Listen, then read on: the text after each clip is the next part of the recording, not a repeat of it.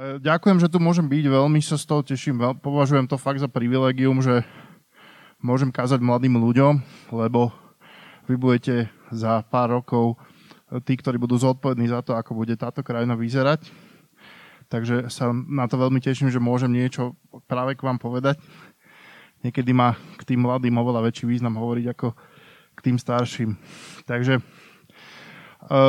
tí, ktorí ma menej poznáte alebo nepoznáte vôbec, možno tu niekto taký je. Volám sa Marek, som v tomto zbore zhruba 14 rokov a venujem sa dvom povolaniam na plný úvezok, tak povediac. Jedno je politika a druhé je psychologické poradenstvo a coaching. A dnes by som s vami, alebo k vám chcel hovoriť na tému, že, že dávanie ako životný štýl. Lebo ja, ja nemám veľa obdarovaní alebo veľa služieb, v ktorých by som mohol slúžiť, ale myslím si, že ak zo mňa niečo Boh urobil za tých 14 rokov, tak je to to, že do mňa vložil veľké srdce dávača a, a je to niečo, čo, čo, čím mám ja pocit, že najviac slúžim Bohu. Tým, že mu dávam rôzne veci a nemusia to byť vždy len peniaze a o tom chcem hovoriť, že čo môžete dať, ako sa môžete stať dávačmi do Božieho kráľovstva. A chcel by som možno, ja som si tu pripravil nejaké poznámky, aby ste vedeli, že som to neodflakol. Chcel by som možno začať veršom, ktorý podľa mňa všetci poznáme. A je to ten verš v Matúšovi 22. kapitole, e, ktorý hovorí, že odovzdávajte teda cisárovi, čo je cisárovo, a Bohu, čo je Božie dnes si po, povieš tento verš, alebo si ho prečítaš a povieš si, že však to robím, že však OK. Dávam Bohu, dávam cisárovi, čo to vlastne znamená a prečo o tom hovoríme. No, ja, ja by som vám chcel povedať, že čo to znamená, lebo pre tých ľudí, ktorí žili v Ježišovej dobe, to vôbec nebolo samozrejme. Keď si zoberieme to obdobie života Ježiša, obdobie od, od Herodesa po Piláta, alebo obdobie od narodenia Ježiša po ukrižovanie, tak a to bolo obdobie veľmi silných turbulentných zmien v tej krajine alebo na tom území tej Judei. O tom sa veľmi nehovorí, ale je to dôležité z hľadiska dávania. Judea sa stala rímskou provinciou v tom čase, pretože predtým, predtým tam chvíľu vládli nejakí Herodesovi synovia a tak. Ale jednoducho upratalo sa to tak, že Rímania získali vplyv na tom území a priniesli tam novú kultúru, nové zákony, nové peniaze, nové vynálezy, nové veci, ale zároveň si niečo aj zobrali. Pilát, Pilát, o ktorom sa e, teda vie, e, vie z toho príbehu ukrižovania Ježiša, respektíve odsudenia, e, bol veľmi krutý na Židov. A bol to, bol to človek, ktorý, ktorého nie veľmi zaujímalo, že Židia majú nejakú vieru alebo majú nejakého boha alebo niečo a v podstate ich dosť ponižoval, ale zároveň teda snažil sa to územie, keďže na to mal mandát od cisára, snažil sa to územie nejakým spôsobom posunúť. No a tu sa dostávame k tomu, že, že Pilát budoval v tej Judei akvadukty, dnes by sme to nazvali vodovod. Čo bolo dosť pokrokové, lenže samozrejme, čo si povedal, že zoberieme peniaze, ktoré Židia nazromaždili na chrámový poklad. Takže postavil síce akvadukty, ale za peniaze Židov čo sa teda im teda vôbec nepačilo. A okrem toho e, zavedli takú novinku, ktorú už 2000 rokov poznáme všetci na tom území, že dane. A Židia zrazu platili cisárovi, ktorý vlastne vôbec nebol ich, ale zároveň bol ich, platili nejaké dane. A skúste si to predstaviť, že by teraz sem na Slovensko niekto prišiel z nejakej okolitej krajiny, zabral by to tu komplet Zobral by vám to, čo ste si nazromaždili doteraz a ešte by vám aj povedal, že tak vy budete platiť mi nejaké dáne z toho, čo zarobíte. Ja si myslím, že by sa vám to vôbec nepačilo. Ani Židom v tej dobe sa to teda vôbec nepačilo. A nepačilo sa im to do takej miery, že dáne boli jedna z najväčších issue tej doby. A boli taká, bola taká dosť nervózna nálada spoločnosti, lebo ak ste počuli také slovo, že zeloti, niekedy v živote, tak zeloti. To bola taká odnož židovská, alebo taká uh, nechcem to nazvať, že sekta, ale proste tak, taká časť židovstva sa vytvorila, taká, taký fragment a títo zeloti boli dosť výrazne proti tým daniam, až tak výrazne, že boli militantní. Im sa síce hovorí, že horlivci, ale v skutočnosti to boli ľudia, ktorí dokázali až zabíjať kvôli tomu, aby nemuseli platiť tie dane. To znamená, že, že do, takejto, do takejto atmosféry vstupujeme v tom príbehu, ktorý budem za chvíľku čítať z, z Evanielia, aby ste vedeli teda, že aký je ten kontext toho dajte cisárovi, čo je cisárovo a dajte Božie, dajte Bohu, čo je Božie. Takže, takže ja by som to, neviem teda, či máme nakoniec tú projekciu, či nemáme, ale ja to skúsim prečítať. OK, takže Matúš 22 od verša 15. Vtedy farizeji odišli a dohodli sa, ako ho podchytia v reči. Poslali k nemu svojich učeníkov a Herodianov so slovami Učiteľ, vieme, že hovoríš pravdu a pravdivo učíš Božie cesty. Neberieš ohľad na nikoho, lebo sa nepozeráš na osobu človeka. Povedz nám teda, čo si myslíš. Je dovolené platiť daň cisárovi alebo nie? Ježiš spoznal ich zlomyselnosť a povedal, čo vám pokúšate pokryť si? Ukážte mi peniaz, ktorým sa platí daň. A tak mu prinesli denár. Opýtal sa ich, či je tento obraz a nápis? Cisárov, odpovedali mu. Na to im povedal, odovzdávajte teda cisárovi, čo je cisárovo a Bohu, čo je Božie. Keď to počuli, začudovali sa, nechali ho a odišli. Takže vy už viete, že, vy už viete, že pre Židov tej doby vôbec nebolo prirodzené platiť daň Rímanom. A vy už viete, že tu, tu ho farizei chceli Ježiša chytiť. To znamená, že prišli za ním s takým, že no povedz tí, ktorí si spravodliví, povedz tí, ktorí nepozeráš na to, kto je zelota, kto je farizej, kto je saducej. Povedz, čo si ty myslíš o tých daniach. A Ježiš urobil niečo, čo v tej dobe bolo absolútne nepopulárne. A povedal, že vy nie len budete platiť desiatky, alebo teda budete dávať na chrámový poklad a na církev, ale budete platiť aj to, čo od vás chce ten cisár. Keby chcel byť populárny politik, alebo, alebo populista, ako sa dnes hovorí, tak by zrejme hovoril len o tých desiatkoch. A tú daň by nechal tak, lebo by povedal, že to nie sú naši vládcovia alebo a tak ďalej a tak ďalej. Ale tu vidíte, že Ježiš sa nenechal nachytať a jednoducho ctil si tú autoritu, ktorá v tej chvíli vládla na tom území, aj keď nebola úplne správna. A e, ja si myslím, že to, že to spôsobilo pomerne dosť veľkú revolúciu v tom čase, pretože ľudia, ľuďom ukázal tú cestu toho dávania, že musíme dávať mali by sme dávať, je to správne. To znamená, to znamená že, že išiel, do, išiel do toho s tým postojom, lebo my, my úplne neveríme v to, že Ježiš bol chudobný, ako, ako to, sa to niekde učí, že proste nič nemal a tak ďalej, tak ďalej. Mal dom, mal oslíka, mal pokladníka, hej, to znamená, že mal nejaké výdavky a, a peniaze alebo, alebo majetok bol, boli do určitej miery súčasťou jeho života.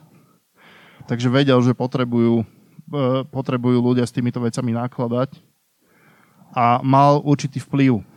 Dnes by, dnes by pravdepodobne tá revolúcia sa odohrala na sociálnych sieťach alebo na nejakých protestoch alebo na niečom takom. E, vtedy sa tie veci odohrávali na ulici a pred tým chrámom. A predstavte si to, že oni tam prídu a on im hovorí, že no tak ukážte mi ten denár. A oni vyťahnú spod tých šatov tie mešce s tými denármi tak mu to ukážu a tam je ten, tam je ten cisár a on ich vlastne nachytá, vráti im to späť. A oni ho chceli nachytať a nachytá ich on.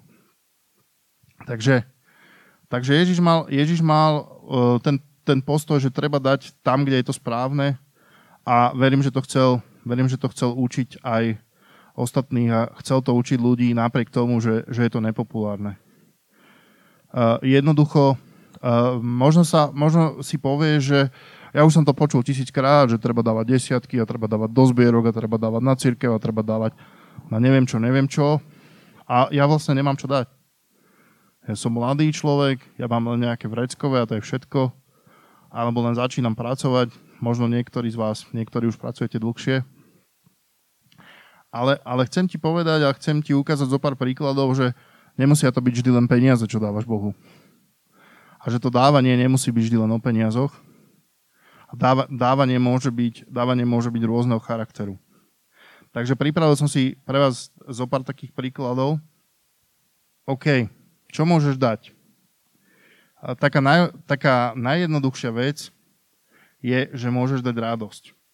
Poznáte takých tých ľudí, ktorí proste niekde prídu a rozžiari sa celá miestnosť a automaticky všetci sú nadšení, že ich vidia a sú radi a odnašajú si z toho dobrý pocit z toho stretnutia, pretože ten človek je pozitívny, ten človek, ten človek je, je rád, že ich vidí, oni sú radi, že ho vidia. A to vás nič nestojí.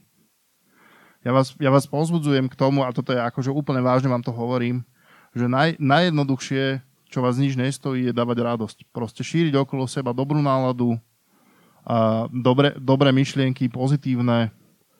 A samozrejme to vychádza z toho, čím, čím sa vykrmíte, alebo čím, alebo čím e, vy prechádzate a tak ďalej a tak ďalej. Nemá každý deň človek dobrú náladu, alebo nemá každý deň človek chuť zabávať druhých, ale môžete, môžete a mať ten postoj tej radosti, že si proste poviete, že ja budem dobrý človek, pozitívny v tom zmysle, že budem okolo seba šíriť radosť. A ľudí to v dobrom zmysle slova nainfikuje. Verte tomu. Verte tomu, že ľudia si zapamätajú skôr jedného radostného, ako 10 tých, čo boli smutní. A, takže takže dávajte, dávajte radosť, lebo to nič nestojí a znamená to veľmi veľa. Neviem, ako vás mňa to dokáže obrovsky pozbudiť, keď, keď niekto je taký pozitívne naladený a, a ide, ide, s takou, ide s takou dobrou s takou dobrou náladou, s dobrým úmyslom a, a proste, proste je taký, taký fresh, vytvára pocit takej, takej čerstvosti, hej. Druhá vec je dávať do vzťahov. A teraz nemyslím len tie vzťahy, tie partnerské, ale myslím vzťahy ako také, vzťahy s kamarátmi, vzťahy so spolužiakmi, s kolegami, e, s rodičmi, s priateľmi a neviem s kým všetkým. Lebo keď investujete do vzťahov, nevidíte to hneď, ale ono sa vám to vráti späť. Je jedna z najdôležitejších vecí, ktoré máte v živote a to sú, to sú vaše vzťahy s druhými ľuďmi. A keď do nich budete dávať, skôr alebo neskôr, jeden kresťanský autor, nepamätám si meno, má taký pojem vo svojich knihách, že citová banka. Skôr alebo neskôr si to z tej citovej banky vyberiete. Lebo tí ľudia, keď to budete potrebovať, budú, tie vzťahy budú vybudované tým, že ste investovali do nich ten čas. Tým, že ste dali do toho vzťahu niečo. A môžem povedať za tých 14 rokov, že všimol som si na viacerých lídroch kresťanských, že investujú svoj čas do ľudí.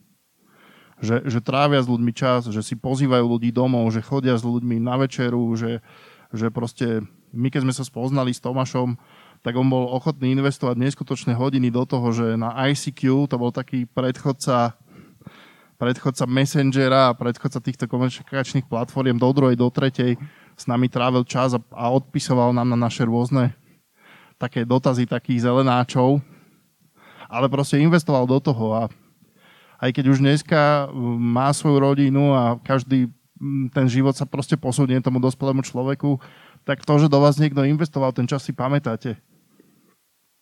A vždycky to tam ostane. Vždycky, keď sa s takým človekom stretnete, on si to bude pamätať, vy si to budete pamätať a máte kde nadviazať vždy. Lebo tie stovky hodín, ktoré do vás niekto investuje, sa jednoducho nestratia. Tie ostanú v obidvoch životoch, alebo vo viacerých životoch do ktorých investujete. Takže to je ďalšia možnosť, investovať do vzťahov, alebo dávať do vzťahov. Dávať znamená požehnanie. Biblia hovorí, že blahoslavenejšie je dávať ako brať. A prečo dávame? My hovoríme, že nedávame preto, aby sme dostali, ale dávame preto, lebo sme dostali. Alebo dostávame. A to je, myslím si, taký základný atribút alebo taký základný postoj toho dávania ako životného štýlu, že ja viem, že už som niečo dostal od Boha, od ľudí v zbore, od bratov a od cestie, od kresťanov, tak dávam, lebo som dostal. Dávam to ďalej. Ďalšia možnosť je dať sa k dispozícii. Dať sa k dispozícii Bohu. Napríklad. Aj to je dávanie, pretože Boh bude robiť veľa vecí a väčšinu vecí na tejto zemi skrze jeho služobníkov, skrze tých, ktorí sa mu dajú k dispozícii. Máme v Biblii množstvo príkladov ľudí, ktorí to urobili a Boh cez nich urobil veľké veci a ja tu teraz cez to nepôjdem. Ale viete si určite aj vy sami vybaviť, že kto sa dal Bohu k dispozícii a cez koho Boh mohol spraviť veľké veci. Ako Boh si dokáže použiť aj neživé, keď už není živé, ale určite buďte k dispozícii, dajte sa k dispozícii Bohu. Dajte sa k dispozícii. Aj to je úžasné, že ste ochotní poslúžiť, lebo niekedy e, v tej cirkvi je potreba, o ktorej vy možno netušíte, a niekto za vami príde, prosím ťa, nemohol by si dnes robiť uvádzača, prosím ťa, nemohol by si dnes strážiť kabaty, prosím ťa, nemohol by si dnes toto? A ty možno ani nevieš, aká obrovská potreba to je, ktorú ten človek potrebuje v tej chvíli vyriešiť. A úplne stačí, že ty povieš, že áno, že ja to urobím a pomôžeš, pomôžeš tomu niekomu, kto je zodpovedný za to, ho odbremeníš a posunieš ho ďalej a on môže riešiť ďalšie veci. Iba vďaka tomu, že sa dáš k dispozícii. Ja si preto veľmi vážim ľudí, ktorí, aj tu sedia ľudia medzi vami, ktorí slúžite o, kategóriu mladším, ktorí slúžite na nedelnej škole, ktoré slúžite v G1 a je to absolútne skvelé, že sa dávate k dispozícii a, a budujete tak generáciu, ktorá pôjde za vami. Takže dajte sa k dispozícii. Ešte, že tento tablet sa zamyká, lebo vždy sa to stihne doprekladať, keď, keď uh, si dám pauzu. No, takže a potom, potom je, potom je uh, taká zaujímavá vec, že, že vždy sa hovorí, že čo je láska, Boh je láska. Ja som našiel taký citát filozofa Ericha Froma, ktorý hovorí, že charakter pravej lásky spočíva v tom, že je predovšetkým dávaním. A to je podľa mňa, to je podľa mňa úplne super, lebo, lebo, lebo viete, si, viete si povedať, že, že, že že aký je, aký je to vzťah a nemusí to byť len láska, proste viete si cez to prefiltrovať, prefiltrovať rôzne vzťahy, rôzne veci vo vašich životoch, že, že keď je to práve, je to predovšetkým dávaním. Vždycky je to, je to o tom, že čo, človek by mal uh, viac dávať ako brať, alebo minimálne toľko, lebo to, potom je zase opačný extrém, že sú tzv. ľudia, ktorí, kto, uh, tzv. ľudia, ktorí sú uh, také prísavky, hej, že oni, oni by z vás vycicali všetko a potom by ste sa nemohli venovať iným veciam. Takže treba si dať na to pozor a treba byť zase rozumný v tom, komu koľko venujete, lebo proste sú ľudia, ktorí majú neskutočnú potrebu a, a vy sa nemôžete zase upísať alebo, alebo a vy sa nemôžete venovať celý čas jednému človeku. Musíte si to zvážiť, je to niekedy na modlitbu, že či to stojí za to, či to nestojí za to. Proste niektorí ľudia sú sú veľmi zvláštni v tomto a spotrebujú vám strašne veľa energie. No, takže to som vlastne, to sme vlastne prešli cez, cez to, že, že čo dávať a teraz, teraz už len na záver by som, by som možno povedal zo pár takých príkladov z Biblie, že ako, ako dávame, alebo teda čo, čo Biblia hovorí o dávaní, lebo Biblia dosť hovorí o dávaní. Apoštol Pavel to písal rôznym zborom, zjavne mal nejaké potreby na svojich misijných cestách. No a čo hovorí, čo hovorí Biblia? No, v 1. Korintianom nájdete napríklad, že dávať má každý. Nájdete, že dávať sa má pravidelne. Nájdete, že dávať sa má štedro. A dokonca, ak si myslíš, že dávať, dávaš veľa, tak Biblia hovorí, že dokonca môžeš dávať aj nad svoje možnosti. Že aj to je možnosť. Že nemusíš, nemusíš dávať iba na tvoju možnosť, ale aj nad. My sme kedysi s Tomášom uh, zdieľali taký článok o nejakom pánovi alebo o nejakej rodine, ktorá nedávala desiatky, ale 90 A stále, stále im zostávalo dosť veľa peňazí na pokrytie ich vlastných potrieb. To znamená, že vždy môžeš dávať vždy môžeš dávať aj nad svoje možnosti. Je to v 2. Korintianom 8. kapitole, keby ste si to chceli pozrieť. Dôležité je, aby si vždy dával dobrovoľne a s radosťou, alebo teda ochotne, lebo Biblia hovorí, že, že nemáme dávať z nevôľu alebo z donútenia, lebo ochotného darcu miluje Boh. To je 2. Korintianom 9. kapitola 7. verš. A uh, zase vo Filipenoch nájdete nájdete taký verš, ktorý hovorí o tom, že, že, uh, že dávať je požehnanie a zároveň to požehnanie prináša. Lebo Apoštol Pavol píše Filipenom, že nie, že by som bol túžil po dare, ale túžim po ovoci, ktorý sa rozmnožuje vo váš prospech. Alebo myslím, že Rohaček hovorí na váš účet. To znamená, že, to znamená, že keď dávate, vy ste požehnaním, ale zároveň to požehnáva vás. Ešte mám, také, ešte mám také dva príklady zo svojho osobného života, kedy mi, kedy mi dávanie celkom zmenilo život tak sa budem s vami zdieľať s tými dvoma príkladmi a potom budem rád, ak by ste sa vy, možno kto bude mať chuť zdieľať s niečím, čo sa týka dávania v jeho živote. No, ja som to už hovoril na tom online sparku, ktorý sme mali k tejto téme, že mne napríklad dávať pomohlo, alebo pravidelné dávanie mi pomohlo urobiť si poriadok aj v iných oblastiach svojho života. Ja to mám tak, že teda, že teda dávam desiatky e, do zboru z čistého príjmu a posielam to v takých e, pravidelných platbách mesačne. A som si povedal, že však keď toto robím, tak prečo by som si neupratal aj ostatné veci.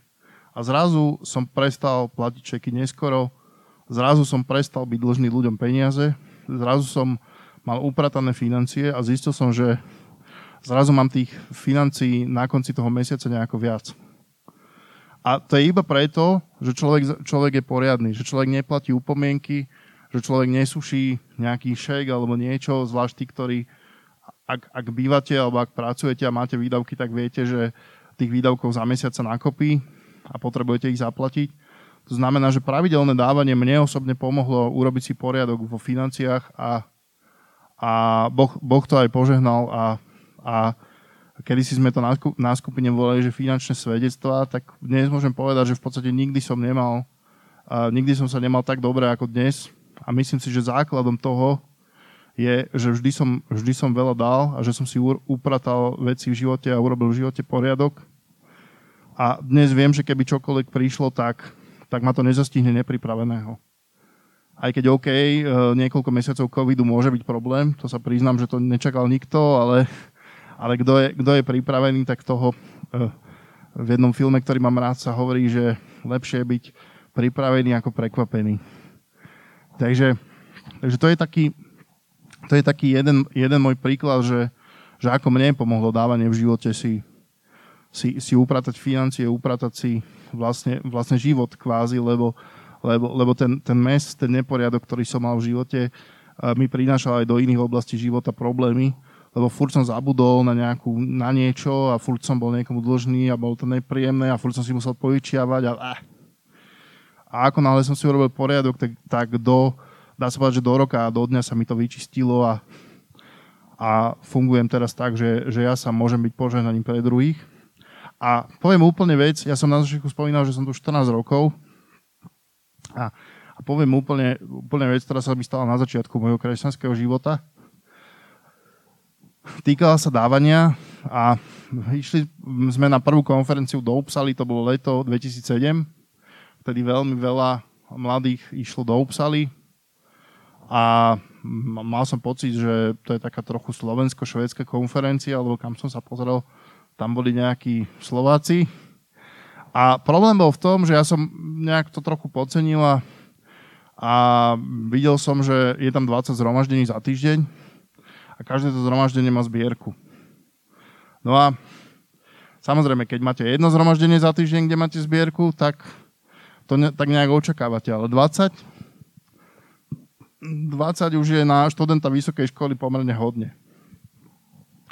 A ono to bolo také, že OK, niektoré bolo na náklady konferencie, ale niektoré bolo na takýto projekt, takýto projekt, toto, toto chceme do zboru, toto na misiu a neviem čo. A mne sa to strašne všetko páčilo, lebo to mali pekne urobené a chcel som prispieť na všetko. Ale ja už som na konci tej konferencie zistil, že ja už nemám žiadne peniaze, lebo všetky som nahádzal do tých zbierok. A, a už pomaly ani na tú ich dobrú švedskú kávu mi nezostávalo. A prišiel za mnou taký pán, tak nejak si predstavujem, že by som mohol vyzerať ako dôchodca, taký, a, taký svížný deduško, dúfam, že by sa neurazil. A hovoril, že niečo pre mňa má dal mi do ruky papierik a ja som si povedal, že OK, tak možno Boh nemu hovoril a teraz mi chce niečo akože povedať. A že si to mám otvoriť a že to proste bude prorostvo, ktoré zmení môj život a som bol z tej konferencie taký naspidovaný, že teraz to príde a úplne proste najväčšie breakthrough, hej, pre môj život a došiel som, sadol som si uh, a otvoril som ten papierik a v tom papieriku bolo 500 švedských korún. A to bolo ako, neviem, neviem to predátať v rýchlosti na eura, ale na tú dobu, na, na to, že sme z, toho, z tej Upsaly odchádzali, už relatívne to bolo dosť veľa peňazí, hej. Bolo to určite viac než v Reckove, ktoré som si na tú konferenciu zobral. A ja som bol vtedy ešte taký nováčik proste v týchto veciach a nevedel som, čo mám robiť. A Peťo Čuřík, pastor, tam bol a prekladal. A ja som potom z Romku za ním došiel, že Peťo, Peťo, že ja mám problém. A on, že aký máš problém? A ja hovorím, že niekto mi dal do ruky papierik a bolo v ňom 500 švedských korún. Čo s tým mám robiť? Však to je strašne veľa peňazí. A Peťo povedal, múdrosť, ktorú si pamätám dodnes, že bratu, desiatok daj Bohu a zbytok si uži. Takže a toto je na záver také moje, uh, také moje celoživotné kredo odvtedy, že Boha nemôžeš prebiť dávaní. Raz mi to niekto povedal a pamätám si to, pamätám si to dodnes a chcel by som, aby, aby ste aj vy boli uh, dávači na plný úvezok, aby sa dávanie stalo súčasťou vášho životného štýlu. Nemusí to byť to prvé, nemusí to byť na prvom mieste vo vašich životoch, ale veľmi by som sa potešila, keby na vás prešlo nejaké to nadšenie z dávania a keby na vás prešlo, a verím, že mnohí z vás, nepoznám všetkých až tak dobre, ale niektorých áno a verím, že mnohí z vás máte tie srdcia tých dávačov a viete dať, dať či už svoj čas, svoje ruky, niektorí ste manuálne zruční, šikovní, a niektorí ste tak talentovaní, že ani neviete možno, že ktorý dar použiť uh, momentálne, lebo bolo by vás treba aj tam, aj tam, aj tam. Ale, ale všeobecne, tu, tu by som sa poďakoval a, a tu by som sa chcel, chcel možno rozlúčiť s vami, alebo teda prestať rozprávať ja. A možno, že ak, ak niekto by chcel, mohol by povedať ostatným alebo podeliť sa, že, že a čo to dá, nenútim vás, iba kto chcete, že, že čo to dávanie pre neho znamená v živote, alebo že či má nejaké svedectvo zaujímavé, čo sa týka dávania. Lebo niekedy tie svedectvá sú také, také zvláštne, že ľudia za vami prídu, o, modli sa za mňa, nemám peniaze a tak. A potom sa za toho človeka modlíte a zistíte, že má dva spotrebné úvery a štyri kreditné karty. No tak akože OK, tak sa to nerobí. Hej, najprv si vyrieš problémy a potom sa budeme za teba modliť ale, ale existujú aj obrovské iné svedectvá, kedy ľudia boli požehnaní nečakane. Vieme o ľuďoch, ktorí dostali autá, lebo sa modlili. A ešte, neviem, či to, neviem, či to bol Peťo Dragický, neviem, či ho môžem citovať, alebo niekto druhý, kto mal takú obľúbenú vetu, že nekupuj to, modli sa za to. Hej, že, že keď niečo niekto potreboval... Tomáš, kto? OK. Hej. OK, OK, takže dá sa... Zuzka Kulnovská, ak, ste tu dlhšie a pamätáte si Zuzku Kulnovskú, tak Zuzka Kulnovská hovorila, nekupuj to, modli sa za to, už to bude na zázname. Takže Zuzka, pozdravujeme ťa. A OK, takže ja sa budem potom ešte modliť, ale ak by chcel niekto, ak by chcel niekto sa zdieľať, čo sa týka dávania, alebo niečoho, čo prijal, lebo aj to je súčasť, o tom si môžeme niekedy inokedy povedať, že aj naučiť sa prijať požehnanie je dôležité. Takže pozerám, či v tomto prítmi vidím Peťo. Tak ja mám taký neuprataný flow myšlenok, čiže to bude z nich hociako. Ale takže to dávanie, to je všeobecný princíp životný. Nielen kresťanský, ale všeobecný. Ak chcete byť aj úspešný v kariére, tak investovanie je úplný základ.